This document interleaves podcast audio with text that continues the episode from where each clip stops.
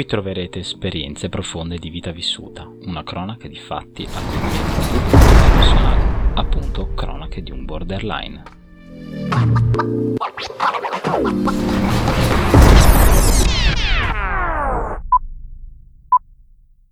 Sono nato negli anni 90 e quelli della mia generazione sono gli ultimi ad avere ricordi nitidi del mondo prima che PC, internet e cellulari diventassero di massa. Io ricordo, ad esempio, i primi mesi del Capodanno 2000, tutta l'attesa e la trepidazione per l'inizio del nuovo millennio. Si parlava già della moneta europea, usciva nelle stalle Star Wars la minaccia fantasma e in molti sostenevano che con l'avvento del nuovo millennio sarebbe finito il mondo. E in un certo senso avevano pure ragione. In verità il tutto non mi tangeva più di tanto e anche se iniziavo a prestare orecchio alle cose dei grandi, queste non mi toccavano davvero da vicino. Soldi, monete, telefoni erano cose molto lontane. Seduto sul sedile posteriore della mitica Renault 4 di mio nonno, mi gustavo la sorpresa del mio vetto Kinder. Una piccola bottiglia di champagne giocattolo con un pulsante dietro che a premerlo saltava il tappo e veniva fuori la scritta 2000. Vivevo in Puglia e, sarà banale, mi ricordo un'infanzia coloratissima e chiassosa. Io e mio cugino eravamo i più piccoli, strapazzati da tutti gli adulti che avevano noi e poco altro come passatempo. Gli zii ancora giovani ci portavano al mare. La casa dei nonni sempre affollatissima. L'estate si giocava nelle viuzze del paese. Per incontrare i miei amici correvo a casa loro chiedendomi se avessero il permesso di uscire. A volte si fissavano le imposte per ore in attesa di qualche segno di vita che ci autorizzasse a disturbare la quiete domestica e a ritrovare un altro membro della banda. Mi era consentito spostarmi per conto mio nel quartiere, tra le basse case del paese, ma mia nonna mi sgridava se mi trovava ad armeggiare col telefono di casa, che era cosa da grandi. A me in effetti non serviva molto, anche se ne ero attratto per curiosità. Il mio mondo iniziava e finiva in un quartiere di quattro stradine. A dire il vero, il telefono lo usavano poco tutti. Ce n'era uno solo in ogni casa e aveva un ruolo molto marginale. Si comunicava brevemente, in maniera essenziale, non si poteva intasare l'unica linea di comunicazione casalinga, o almeno così ricordo io. Rimaneva lì quel vecchio telefono azzurrino e panna della SIP, all'epoca testa di serie, dimenticato da tutti anche per giornate intere, fino a che improvvisamente squillava e qualcuno doveva correre a rispondere. E solitamente a farlo era il più vicino, a volte io. Non aveva schermi il buon vecchio telefono di casa e non si poteva sapere chi stesse chiamando prima di alzare il ricevitore.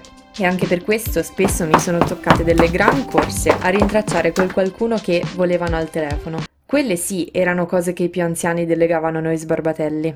Se a chiamare era qualche parente lontano, poi, e aveva la fortuna di beccare tutta la famiglia insieme, ci si stringeva tutti intorno alla colonnina, passandosi di mano in mano la cornetta legata al filo. Una sorta di antico antenato della riunione Zoom.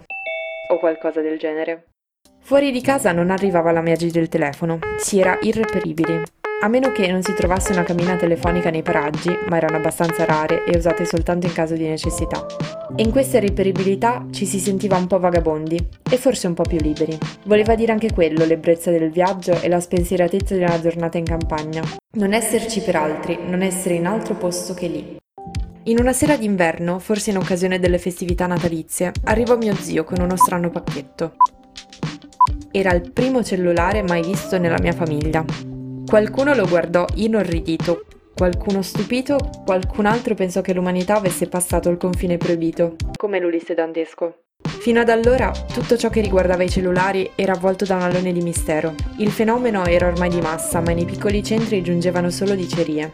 Si mormorava che si potesse chiamare da fuori casa ed evitare le chiamate scomode grazie a uno schermo atto a riconoscere il numero chiamante. Qualcuno dei membri più anziani della mia famiglia, sconcertato da queste notizie, si riservò di esprimere un giudizio fino alla constatazione personale del prodigio, come San Tommaso. E il momento era giunto. Ma si può chiamare chiunque, dovunque e in qualsiasi momento, pure in Australia? chiese il marito della mia proezia Concetta. Risposta? Yes, man. Il miracolo era compiuto e a grandi passi ci avevamo verso un nuovo futuro. Il resto è storia. Da quel momento in poi, la mia generazione e gli effetti di questo boom tecnologico sono cresciuti insieme.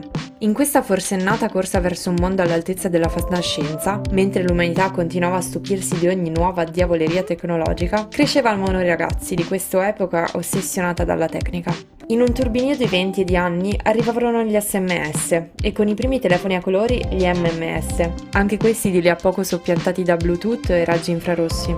Le vecchie macchine fotografiche a rullino e le Polaroid soppiantate dalle nuove macchinette digitali, ora abbastanza desuete anche quelle. Il computer divenne personal, mai più floppy disk e subito dopo mai più CD, grazie all'USB fino a raggiungere il desideratissimo lettore MP3. Le ricerche non più in biblioteca, ma su CD con contenenti enciclopedie virtuali. Tutte queste migliorie tecnologiche divenute di massa in verità con la mia generazione erano esplose, in termini di popolarità, eh, ma la loro genesi apparteneva al passato. Prossimo, ma passato. La vera rivoluzione, lo sapevamo tutti, era venire, la rivoluzione di Internet. Il World Wide Web stava affermandosi in tutto il mondo, annunciato come il passo successivo della conoscenza.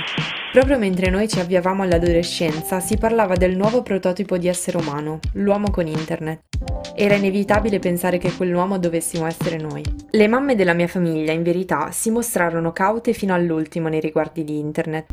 Pensavano che quel mezzo potesse rappresentare un pericolo per ragazzini in fase di sviluppo. E Col senno di poi, non è che avessero poi tutti i torti. Ad ogni modo, io e mio cugino le convincemmo, con spirito d'accademia e una buona dose di rompiballismo, del fatto che scrivere la tesina della terza media senza internet ci avrebbe condannati a un elaborato retrogrado e poco aggiornato a livello nozionistico. Presentavamo questo progresso come un umile servo della cultura, della verità e della giustizia sociale. L'operazione riuscì, e non solo a noi. Così, sbarcare al campus liceo sembrò, a me che avevo passato tutta la mia vita scolastica nel buon vecchio istituto comprensivo accanto casa, come approdare un'altra vita. In gergo, la svolta. Nuove conoscenze, nuovi luoghi, nuove materie e una nuova socialità online, della quale eravamo dei veri pionieri, ma che comunque per quanto riguardava il mio microcosmo rimaneva subordinata e asservita a quella reale. Semplicemente noi ragazzi più versati nelle nuove tecnologie avevamo strumenti per stare insieme e in qualche modo darla in barba alla vecchia generazione, che ci sembrava non riuscisse a tenere il passo, nostro e della tecnologia. Così usavamo i cellulari per scambiarci messaggi in diretta e senza l'imbarazzo della parola. Qualcuno imparò a digitare papiri interminabili senza guardare lo schermo, eppure col famigerato T9, nuova scusante dei meglio analfabeti, ma ottimo strumento in mano di chi i telefoni le usava parecchio. Finito l'orario scolastico e il pranzo, poi, ci si connetteva al PC per continuare a restare insieme ai propri amici nel luogo virtuale che all'epoca era MSN, in un mondo di trilli, blog, emoticon che solo noi potevamo capire, che solo a noi apparteneva. Altra fase, che sfumò ancora più in fretta di quelle precedenti. Mentre andavamo incontro al 2010, al secondo decennio del nuovo millennio, in Italia arrivò Facebook.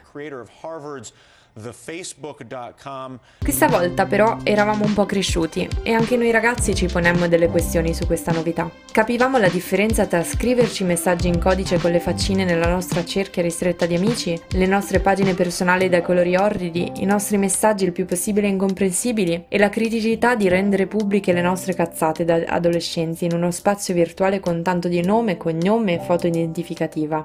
Noi per primi questa volta restavamo perplessi. Non potevamo comunque ignorare, pionieri come eravamo, l'opportunità di connetterci a gente da tutto il mondo. Diveniva ai nostri occhi sempre più concreta la possibilità di scambiarci opinioni, pareri, esperienze che ci avrebbero formati ad accettare, preservandola, la diversità.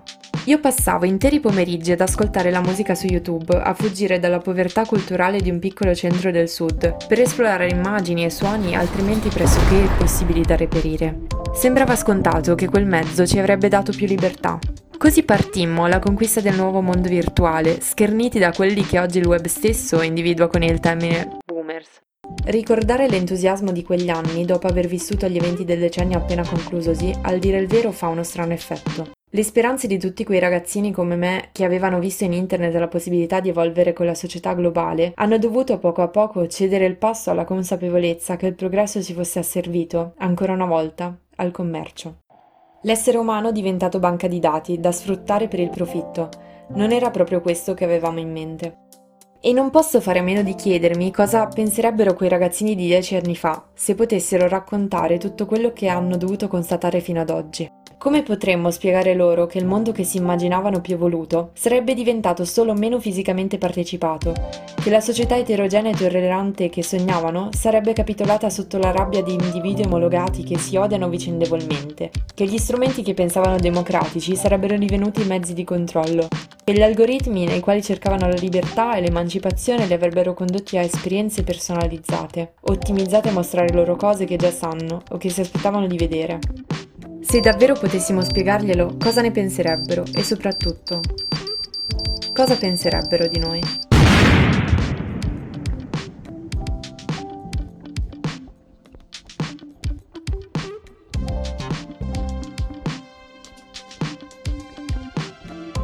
Hai ascoltato Cronache di un Borderline, un podcast di borderline.it, letto da Irene Ferico e scritto da Enzo Panizio, post produzione homemade di Carlotta Copini.